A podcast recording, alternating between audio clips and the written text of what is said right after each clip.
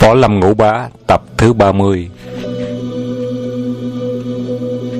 Đang lẩm bẩm một mình như thế, Chàng chợt nghe bên tai có tiếng động thật sẻ. Nhưng như tiếng búng của ngón hai ngón tay, Chàng giật mình chưa hết kinh ngạc Thì tiếp theo đấy, trước mặt không xa bột một tiếng, Có một hòn đá không biết do ai ném vào Rơi ngay chân châu bá thông.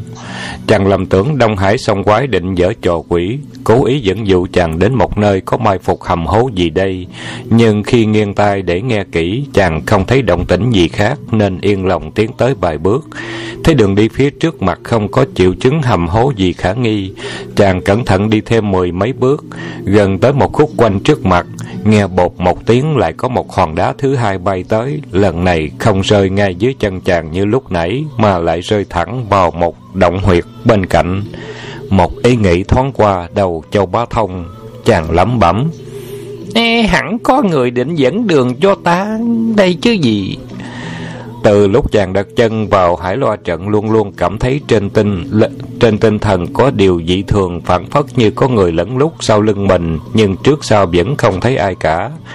Bây giờ chàng thấy hòn đá tự nhiên bay đến, không kèm được trí tò mò nên bước mau tới theo hướng lối hòn đá. Chàng nào ngờ vừa qua khỏi một từng cửa động có một hòn đá thứ ba ném vào cửa động kế bên. Châu bá thông cứ theo hướng của hòn đá chỉ điểm mà tiến tới. Cứ mỗi lần châu bá thông đi được chín hai mười bước hay vòng qua một khúc quanh đều luôn có hòn đá ném ra phía trước. Dường như chỉ đường cho chàng. Châu bá thông hết sức băn khoăn. Mấy lần định nhìn cho được, mặt người bí mật dẫn đường, nhưng người ấy thân pháp nhanh nhẹn, kỳ ảo, khôn lường. Châu Bá Thông chỉ thấy được bóng xanh thấp thoáng trước mắt rồi mất dạng liền. Chàng cứ theo hòn đá dẫn đường như thế, lòng vòng hơn mười mấy khúc quanh thì đã đến một khoảng động có phần rộng rãi. Châu Bá Thông sực nhớ lại nơi đây là chỗ chàng gặp con quỷ thần vòng lúc nãy, mà cũng chính là nơi người bí mật lộ diện giúp đỡ chàng lần đầu tiên. Châu Bá Thông cả mừng nói, Tiếc, ta có thể ra khỏi hải loa chẳng rồi. Vừa dứt lời thì phía trước mặt vang lên một giọng thật khẽ và cũng sắc nhọn. Tành sư đệ của chẩn môn toàn chân phái kia đã mắc kế của người ta rớt xuống bãi xa lầy, tèm lem như con lương đất. Phải nhờ người dẫn đường mới ra khỏi trận được. Còn gì mà quay phong nữa, ở đó mà khô môi múa mỏ một mình. Nói xong người đó cười lên một tràng thật lạnh lùng. Hồi thứ 29 Đông tạ xuất hiện Châu Bá Thông không thể ngờ kẻ có ý giúp mình, lại lộ ra những lời nói khinh khi mình như vậy. Trong lòng hết sức ngạc nhiên, định mở miệng hỏi. Bỗng thấy hơi gió thoáng qua, người chàng rồi trước mặt hiện một bóng áo xanh thấp thoáng mấy cái đã luồn ra khỏi hải lo trận. Châu Bá Thông trong lòng không vui thầm nghĩ. Yên gã áo xanh này quá cuồng ngạo dám liệt mình vào hạng bất lực vô tài. Nếu mình không bị bọn âm trường giang và đám thủ hạ chùa con rùa cháu của chúng quấy nhiễu tay chân thì mình sẽ đấu với y một trận cho rõ tài cao thấp. Nghĩ xong liền bèn theo lối cũ như cá theo dòng nước chung tọt ra ngoài. Vừa mới ló đầu ra, chàng bỗng nghe bên tai có nhiều tiếng người la hét om sòm thì ra ngoài cửa động của hải loa trận, một đám người đen nghẹt, đông như bầy kiến đang bu quanh cửa động. Châu bá thông định thần nhìn kỹ thì đúng là âm thị sông quái và một đám đồ đệ của chúng. Bọn chúng tưởng châu bá thông một khi đã xa vào cửa tử của hải loa trận lại bị đám tro cát trên đầu trút xuống thì bản lãnh chàng cao cường đến đâu cũng phải bị chôn sống trong trận. Nếu chàng may mắn không bị chôn sống giữa trận phi xa đi nữa, thì chàng cũng không làm sao tìm được lối trở ra. Và phải chết đói, chết khát trong lòng động núi. Không ngờ châu bá thông lại từ trong động lù lù hiện ra như ma quỷ. Nguyên do vì lúc châu bá thông ngộ hiểm các đất trên đầu động tụt xuống, tuy nhờ thân pháp nhanh nhẹn tránh được khỏi hiểm nguy, nhưng mặt mày cho đến tóc tai quần áo của chàng bám đầy bụi cát móc meo. Ngoài ra vì xa đầm lầy, nửa phần người bị dính đầy bùn đen dơ giấy, mà Châu Bá Thông lại mặc áo trắng, do đó bọn người trên lục quỳnh đảo thấy Châu Bá Thông đã thành một quái nhân ba màu sắc khác nhau từ dưới động hiện lên, khiến chúng quảng hốt dội kêu vang như thế. Châu Bá Thông vừa nhìn thấy anh em song quái, nư giận, chàng đã trào dân, chẳng thèm nói năng một tiếng, tung mình nhào tới tấn công liền. Tay bên trái dương ra, tay mặt chém mạnh xuống hai chưởng, đồng thời công ra một chiêu thế độc đáo của Thái Ất quyền gọi là phân hoa phất liễu. Quyền phong kêu lên vù vù, phân ra hai phía bay đến áp đảo, anh em song quái. Anh Trường Giang, Trường Hà cả sợ, vội dùng ngay Địa đàn công nhào xuống đất lăn tròn một vòng tránh khỏi luồng chưởng phong dũng mãnh kia rồi thừa thế lăn sát vào chân Châu Bá Thông để phản công. Âm Trường Giang, âm Trường Hà cả sợ.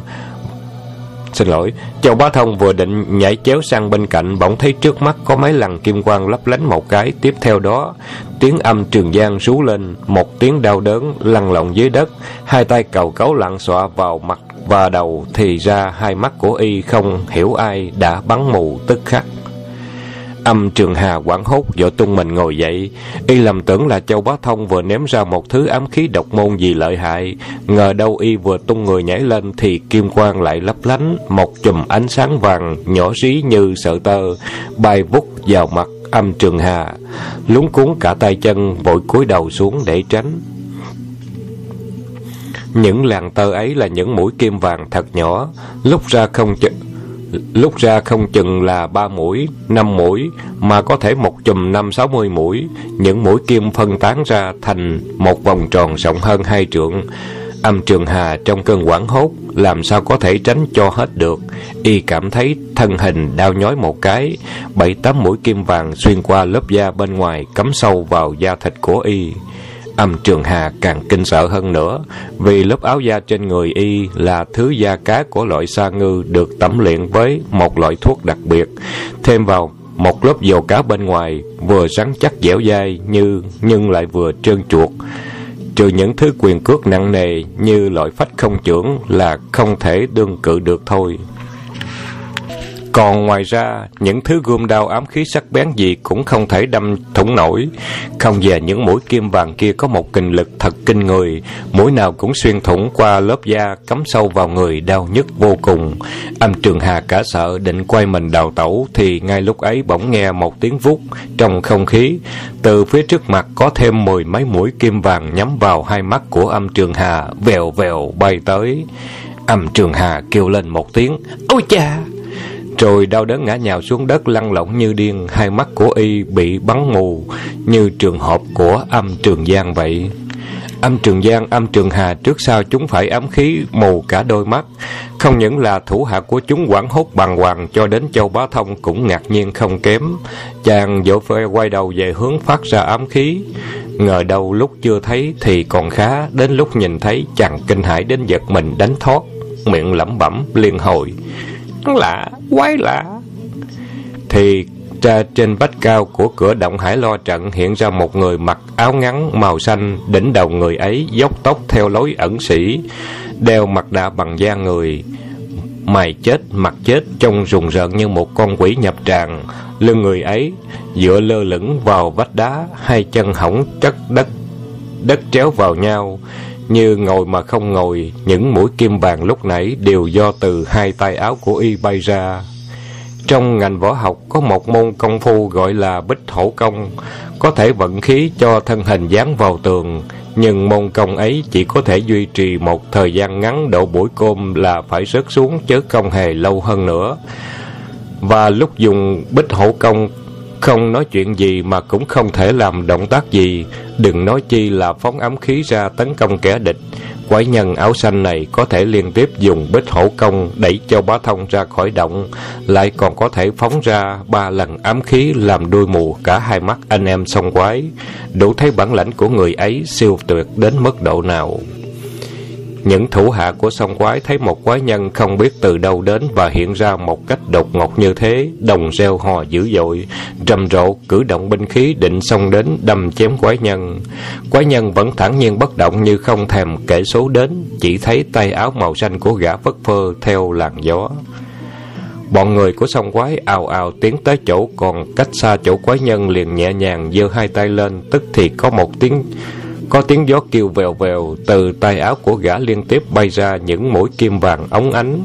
Liền khi thì mười mấy tên áo da đi đầu liền bụng mặt gào thét như điên, đôi mắt của chúng đều bị bắn đuôi như sông quái lúc nãy.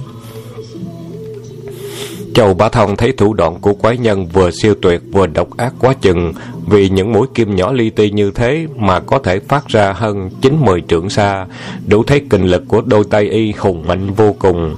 Nhưng khi ra tay không chịu giết người, mà lại bắn mù đôi mắt của người, thủ đoạn độc ác như vậy thật là thế gian hy hữu. Bọn người trên lục hoành đảo thấy mười mấy người đồng đẳng của mình bị hại như thế, kỳ dư bao nhiêu đều trung sợ kinh hãi. Không tin nào dám xông ra trước mà chạy tháo lui trở lại.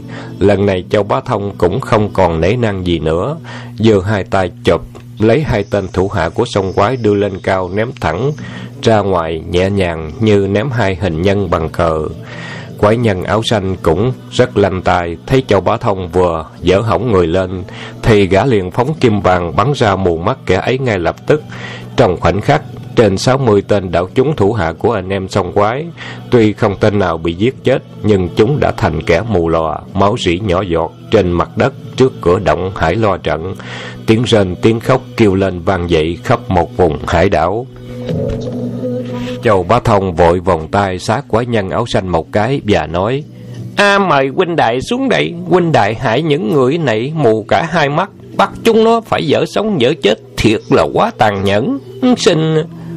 Lời nói chưa dứt, bỗng cảm thấy dưới chân nặng trĩu. Tiếp theo đấy, nửa thân phía dưới bị một người ôm chặt, Một kéo, một trì. Châu Bá Thông bất ngờ không thể gượng chân được, Té lộn nhào xuống đất đến bột một tiếng. Nguyên nhân lúc Châu Bá Thông đang nói chuyện với quái nhân áo xanh, âm Trường Giang nằm phục dưới đất.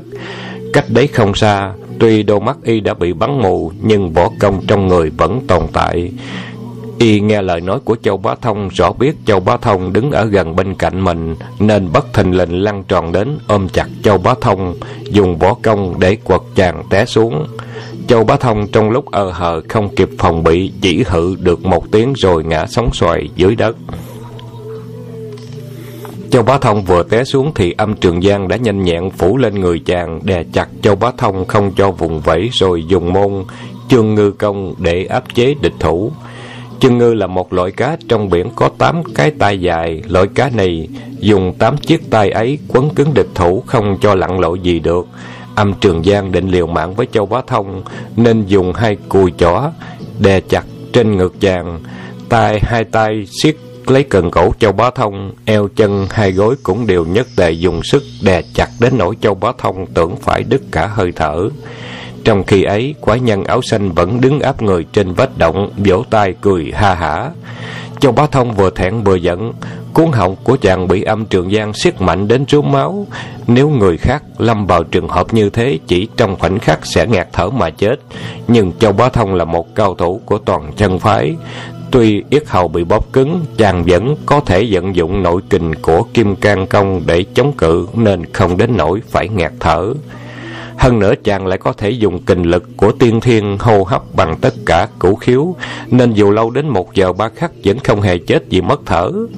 Trước mặt quái nhân thanh y mà nhục nhã như thế, Châu Bá Thông vô cùng phẫn nộ. Khí dẫn trào sôi, Thần lực như tăng thêm mấy bực Chàng quát lên một tiếng thật lớn, Bắp thịt của Châu Thân gồng lên cứng ngắc. Đồng thời hai cánh tay vùng mạnh một cái, Tức thì thân hình của âm trường giang Bị vật ra xa trên ba thước. Châu Bá Thông vội nhảy người lên, Theo bàn tay vung ra một quyền Theo thế kim can huy can đánh trúng vào thiên linh cái nơi giữa ốc o của âm trường giang. Quyền vừa rồi cháu bá thông đã dẫn đủ kinh lực trong người ra tấn công, thế mạnh tựa như búa lớn bữa củi. Truy sắt đập đá cứng khiến âm trường giang bị bể đầu. Ốc phọt ra bên ngoài, chết không kịp kêu lên một tiếng.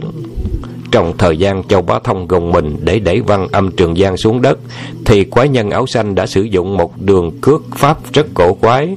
Nửa thân hình của y hoàn toàn bất động, mà chỉ có hai chân của y bay ra liên tiếp như cánh chong chóng. gót chân chỉ cần điểm nhẹ vào trước ngực hay sau lưng kẻ địch một chút là kẻ ấy sẽ mất mạng. Ngay cách đá ra đã kỳ ảo thần tốc mà lúc thâu chân cũng quái dị, nhanh nhẹn tuyệt cùng, khó mà nhìn thấy cho rõ được. Châu Bá Thông chỉ thấy một bóng xanh thấp thoáng giữa đám người áo đen nhấp nhô nhảy lên đáp xuống độ mười mấy lần, thì những tên đảo chúng trên lục quỳnh đảo nằm thẳng cẳng chết cứng đơ trên mặt đất. Nói rõ hơn một chút là chỉ trong một khoảnh khắc công phu quái khách áo xanh với một đường cước pháp tuyệt thế vô song quay múa trong một vòng tròn đã giết chết sáu mươi mạng người. Châu Bá Thông nhìn thấy tình thế xảy ra quá khủng khiếp như vậy, chàng nghe như một ốc khắp châu thân. Quái nhân áo xanh sau khi giết sạch tất cả thủ hạ của anh em song quái liền quay đầu lại. Dương mặt da người lạnh lẽo âm u như xác chết ấy nhìn Châu Bá Thông trừng trừng. Châu Bá Thông là tay đảm lược hơn người, nhưng không hiểu tại sao khi nhìn vào chiếc mặt nạ cổ quái ấy, chàng cảm thấy như có một luồng khí lạnh trần rợn chạy ngược lên tim ốc, hai chân như không còn chủ định thổi lui ra sau một bước. Quái khách áo xanh cười lên ha hả rồi nói: "Họ Châu kìa, mày bảo ta làm cho bọn người ấy đuôi mù, khiến chúng dở sống dở chết, hành động như vậy thật chẳng xứng đáng là anh hùng hảo hán phải không?" buồn cười thật, buồn cười thật. Ta hỏi mi một lời, lúc nãy mi giả nhân giả nghĩa, phải chăng thiếu chút nữa đã nguy đến tính mạng của mi rồi. Châu Bá Thông bất giác đỏ mặt, chàng thầm nghĩ hành động của quái nhân áo xanh này tuy có chút tà môn, nhưng những lời nói y nói chưa hẳn là không có lý. Mình đã buông lời trách cứ đối phương tàn nhẫn, nhưng vì một chút động lòng từ bi mà suýt chút nữa đã chết không kịp thở. Quái nhân áo xanh lại tiếp. Này gã họ châu, lúc nãy người bị trúng hãm vào hải lo trận, lạc cả lối ra, kêu trời chẳng thấu.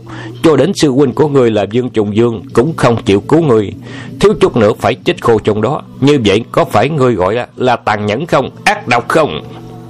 Chào Ba Thông hết đường biện luận, nhưng lại thắc mắc không hiểu vì sao thanh y quái nhân biết chàng họ châu, mà lại còn biết chàng là sư đệ của Vương Trùng Dương. Thanh y Quá nhân nói dứt lời, ngang nhiên đi xuống, không thèm quay đầu lại. Châu Bá Thông nhìn theo gọi lớn. Tiểu đội, ờ, tiểu đệ tử biết lỗi mình, ờ, huynh đài xin dừng bước. Thanh y Quá nhân dừng chân nói. Nếu người biết thế thì hay lắm, chúng ta có thể kết bạn với nhau được. Châu Bá Thông phóng mình đến thanh y quái nhân toàn tỏ lời thân mật. Thanh y quái nhân đưa tay ra, Châu Bá Thông cũng lập tức đưa tay ra để đón nhận bàn tay của người bạn sơ giao. Nào ngờ thanh y quái nhân nhanh như chớp năm ngón tay bỗng quật lại vào điểm ba yếu huyệt của Châu Bá Thông là hội tông huyệt ở mu bàn tay, tiết quyết huyệt ở cổ tay và u cốc huyệt ở khuỷu tay. Tuy hành động bất ngờ xong, Châu Bá Thông cũng phản ứng rất lẹ. Chàng xoay người thật nhẹ cùm tay thừa lúc ngón tay của đối phương vừa chạm vào da chỉ lực chưa xuyên qua huyệt đạo. Trong khoảnh khắc ấy chàng đã dùng thế phong quyền tân vân quắt trở lại huyệt thủ quan của quái khách. Bàn tay thanh y quái nhân chụp không trúng liền quay tròn một vòng như cá vẫy đuôi trong nước lướt khỏi mu bàn tay của Châu Bá Thông. Đoạn thanh y quái nhân cười ha hả và nói: "Khá lắm, khá lắm, quả không hổ là sư đệ của Dương Trùng Dương." Châu Bá Thông vòng tay thủ lễ nói Đại danh quý tánh của huynh đài là chi? Tại sao biết được tiểu đệ? Quả nhân áo xanh không trả lời. Vội đưa tay vuốt mặt một cái Chiếc mặt nạ rơi xuống hiện ra Một khuôn mặt đẹp tuyệt vời. Châu Bá Thông đôi mắt tròn xoe Nhìn sững vào mặt thanh y quái nhân lẩm bẩm Lạ lùng thiệt.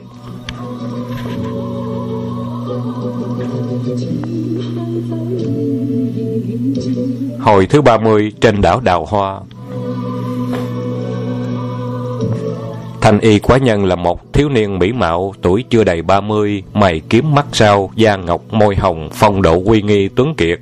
Châu Bá Thông từ nhỏ đến lớn chưa gặp một người nào đẹp trai như thế, chàng nhìn đến ngẩn người, há hốc miệng tàn quạt, không ra trông rất buồn cười. Vị thiếu niên mỹ mạo ấy khẽ miệng cười và nói, Tại hạ họ Hoàng tên cố, biệt hiệu là dược sư, với lệnh huynh cũng có chút chút tình, biết nhau. Tiện xá cũng gần đây, không xa, mời nhân huynh ghé chơi. Châu Bá Thông vui vẻ nhận lời liền. Phải, phải. Nhưng chàng vẫn đứng yên một chỗ không nhích bước. Hoàng Dược Sư phải nhắc lại. À, xin mời nhân huynh. Châu Bá Thông như sực nghĩ ra điều gì bèn hỏi. Nhà Tôn huynh ở đâu? Cũng trên đảo này chăng? Hoàng dược, dược sư khẽ mỉm cười không trả lời rồi bất thần tung mình nhảy lên một gò nồng nóng cao sát bờ biển rút trong tay áo một ống tiêu ngắn bằng ngọc để trên môi thổi lên một tiểu khúc. Tiếng tiêu cao vút vắt như tiếng hạt gáy trường từng không như tiếng lon gọi bản đêm trường.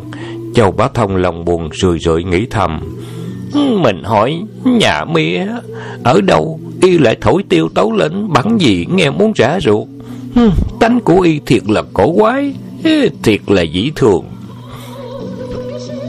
Hoàng Dược Sư thổi xong một khúc tiêu mới nhảy trở xuống đất, ngẩng đầu ra bãi biển, mắt nhìn lên trời và nói bông lung. Thuyền tới rồi! Châu Bá Thông đưa mắt nhìn ra mặt bể thì thấy ra xa ngoài sóng nước có ba chiếc buồm xanh đang căng gió. Một chiếc đại thuyền có lầu đang từ từ tiến gần đến lục hoành đảo. Châu Bá Thông nghĩ thầm trong bụng. À, thì ra chiếc lầu thuyền này của y, thảo nào y mới có những khí phái à, như vậy. Chốc sau, chiếc lầu thuyền đã tiến sát bờ, Hoàng Dược Sư vẫy tay mời Châu Bá Thông và nói, À, lên đi!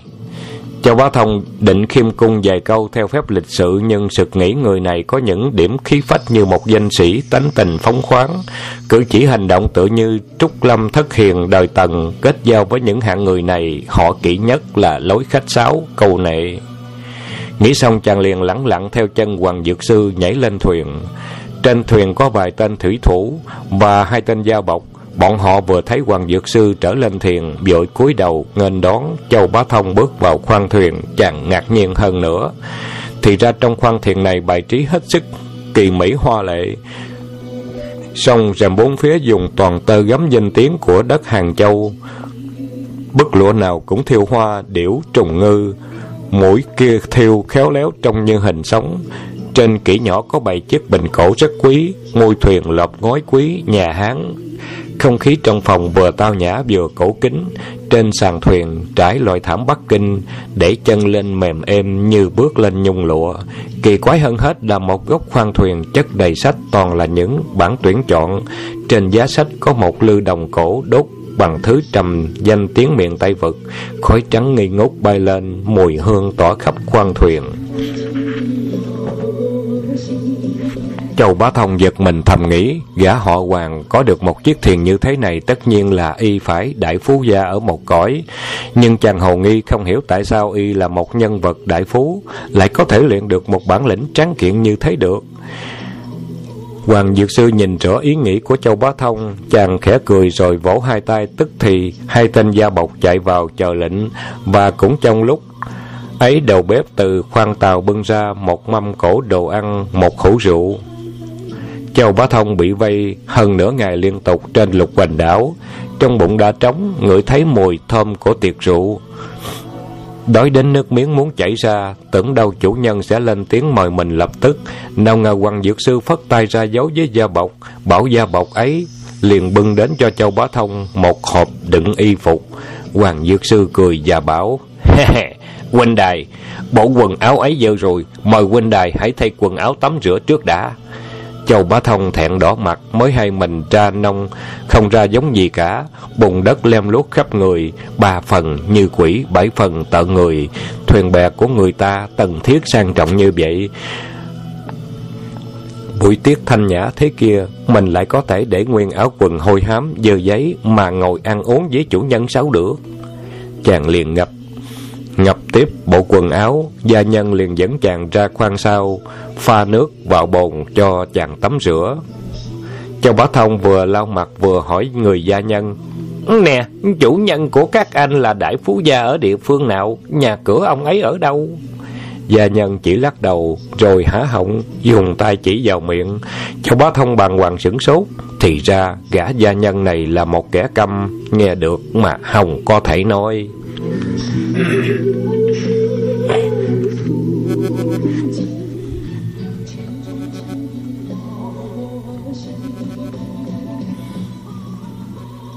Sau khi tắm rửa thay đổi y phục xong xuôi, bá thông vội vàng trở lại khoang trước, thấy dược sư đang cầm một quyển sách đang đọc bài từ Thắng Vương Cát, giọng ngâm nghe sang sảng, dường như y đang đọc đến chỗ cao hứng, cho đến Châu Bá Thông bước vào, y vẫn lờ đi như chẳng thấy.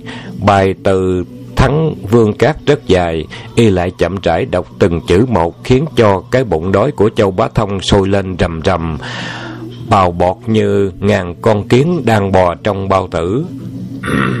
Hoàng Dược Sư đọc đến trang cuối của bài từ tới hai trang chót trong bài thơ thất tuyệt, y ngâm đi ngâm lại, vỗ đùi đánh đét một cái, cười lên ha hả, rồi mới xếp sách đứng dậy và nói, À, ô Châu Huynh, thật có lỗi, thật có lỗi.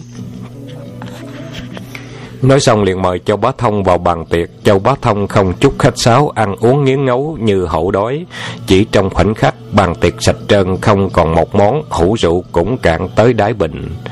Ăn uống no nê xong gia nhân dân trà đến, lá trà xanh thẳm, nhỏ li ti đúng là trà vũ di tiên của Phước Kiến, mùi thơm bát ngát, ngửi thấy đã phát thèm.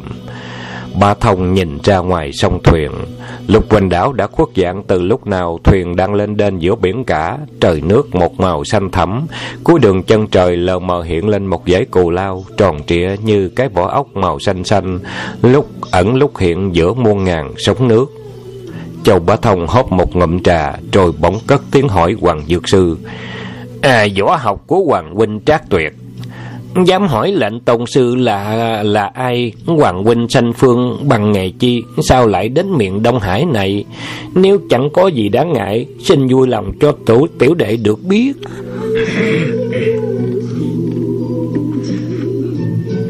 Hoàng Dược Sư cười lớn và đáp Châu huynh quá khen rồi Tiểu đệ tuy rất háo võ nhưng tư chất quá kém cỏi nên chỉ học được có chút ít tài mọn, đâu dám nhận lấy bốn chữ võ học trác tuyệt kia. Còn sự làm ăn của tiểu đệ ư thì cũng chả giấu Châu huynh làm cái gì. Tôi chuyên nghề ăn cướp những đồ vật trên chuyến thuyền này từ món nhỏ đến món lớn, chẳng thứ nào mà không phải đồ cướp đọt mà có. Nói ra Châu huynh sẽ cười chê tiểu đệ mất. Châu Bá Thông nghe nói giật mình, trong con mắt chàng thì võ học của Hoàng Dược Sư so với Vương Sư huynh Vương Trùng Dương hơn kém chẳng bao nhiêu, mà y lại bảo chỉ học được chút tài mọn, lời nói ấy đương nhiên là lời khiêm tốn. Còn như y nhìn nhận mình là kẻ cướp và tất cả đồ vật trên thuyền đều là những món hàng cướp được, sự ấy khó ai mà tin tưởng nổi, nhưng giọng nói và cử chỉ của y thì không phải là lời nói dối. Tại sao y dùng người câm làm kẻ da bọc? Tóm tắt mà nói, Châu Bá Thông cảm thấy người hiện đang ngồi trước mặt chàng, từng cử chỉ, từng lời nói của y đều hàm xúc sự bí mật và quái dị khó lường. Hoàng Dược Sư nói xong câu ấy, đôi mắt quay nghiêm, long lanh nhìn vào mặt Châu Bá Thông như dò xét và hỏi, À, Châu Huynh nghĩ sao? Châu Bá Thông khẽ rụng mình, chàng cảm thấy lời hỏi của chủ nhân bao hàm những ẩn ý không lành, chàng lơ đãng gật đầu và đáp, ừ, Chẳng nghĩ sao cả, làm kẻ cướp cũng chẳng hề gì, làm đạo tặc nhưng có đạo được rồi. Lời ấy chàng vừa bắt chước theo lối ngôn ngữ bình nhật của Trùng Dương thường, mà nói theo Hoàng Dược Sư khoái trá, cười lớn hỏi tiếp. à không sai, đạo tặc cũng có đạo nghĩa của đạo. Ha, tại xá ở trước mặt, nơi dãy cù lao ấy. Châu Bá Thông nhìn ra ngoài cửa sổ thuyền, thấy nơi đường chân trời hiện ra một dãy quần đảo. Ở xa nhìn thấy núi xanh như vẽ mây trắng quyện sườn non, khi ẩn khi hiện tựa như cảnh trí đào nguyên, u nhàn như bồng lai tiên động. Châu Bá Thông chắc lưỡi hít hà trước phong cảnh mỹ lệ của thiên nhiên, liền quay lại hỏi. Ừ, nhà của huynh đài ở trên đảo ấy à? Không hiểu đảo ấy tên gọi là chi? Hoàng Dược Sư thẳng nhiên đáp. Ừ, đây là đảo Đào Hoa, tệ xác của tiểu đệ ở trên đảo đó. Châu Bá Thông thầm nghĩ. Hòn đảo này gọi là Đào Hoa đảo, tên nghe rất nhã. Thấy trên đảo xanh biếc một màu, hẳn có rất nhiều th thảm cảnh, rừng núi thiên nhiên. Chiếc lầu thuyền đã dần dần tiến vào đến đảo thủy thủ trên thuyền lăng xăng, xả buồm cuốn dây. Châu Bá Thông lúc ấy mới phát giác được những thủy thủ trên thuyền đều căm cả, người nào cũng dùng tay ra dấu để thế lời nên khi làm lụng chẳng nghe được một tiếng cãi vã ồn ào. Châu Bá Thông trong lòng thầm kinh ngạc vô cùng. Độ nửa giờ sau là thuyền đã cập vào bờ, chỗ này có một bậc đá cho người lên xuống. Hoàng Dược Sư bước ra khỏi thuyền, khẽ nhúng chân một cái, thân hình nhẹ nhàng, đạp trên bậc đá. Cho bá thông cũng không chịu kém, phi thân nhảy theo bén gót. Hoàng Dược Sư thấy thân pháp của chàng cao diệu hơn người, thầm khen ngợi trong lòng, liền lên tiếng mời. Thỉnh nhân huynh lên đảo. Trên, trên đảo cỏ xanh mướt, mát như tấm thảm nhung, trừ những bãi cát ra khắp nơi đều trồng đầy kỳ hoa dị thảo, cùng những thảo mộc kỳ lạ không biết tên chi. Châu Bá Thông là người sinh trưởng ở phương Bắc, bao nhiêu lâu nay mãi theo sư phụ để luyện núi trên võ tung sơn. Liền võ trên núi Tung Sơn nên đối với cảnh trí thiên nhiên trên hòn đảo này, hoa thơm cỏ lạ mọc đầy thật là chưa hề thấy qua, chưa hề thưởng thức được, trong lòng khoan khoái lân lân, lòng rắn mắt nổi dậy, liền với tay để ngắt đó hoa bên đường chơi, nào ngờ Châu Bá Thông vừa mới giơ tay ra, liền cảm thấy nơi lắc léo bả vai tê buốt, bàn tay đang định bẻ hoa như mất cả sức lực từ từ sụi hẳn xuống. Châu Bá Thông kinh ngạc đến giật mình. Bỗng nghe Hoàng Dược Sư đang đi phía sau cất tiếng cười. Ha ha, Châu Huynh, hoa đẹp, chỉ nên ngắm, không nên bẻ. Vừa nói vừa dùng tay vỗ nhẹ sau lưng chàng một cái, cánh tay của chàng trong trạng thái tê buốt liền hết ngay. Châu Bá Thông vội quay đầu lại thấy Hoàng Dược Sư tay cầm ống ngọc tiêu, miệng nở nụ cười, nhưng mắt chàng lại tóe ra những tia nhìn lạnh lẽo và sắc bén vô cùng. Phần thứ 30 của Võ Lâm Ngũ Bá đến đây chấm dứt. Xin các bạn tiếp tục theo phần thứ 31.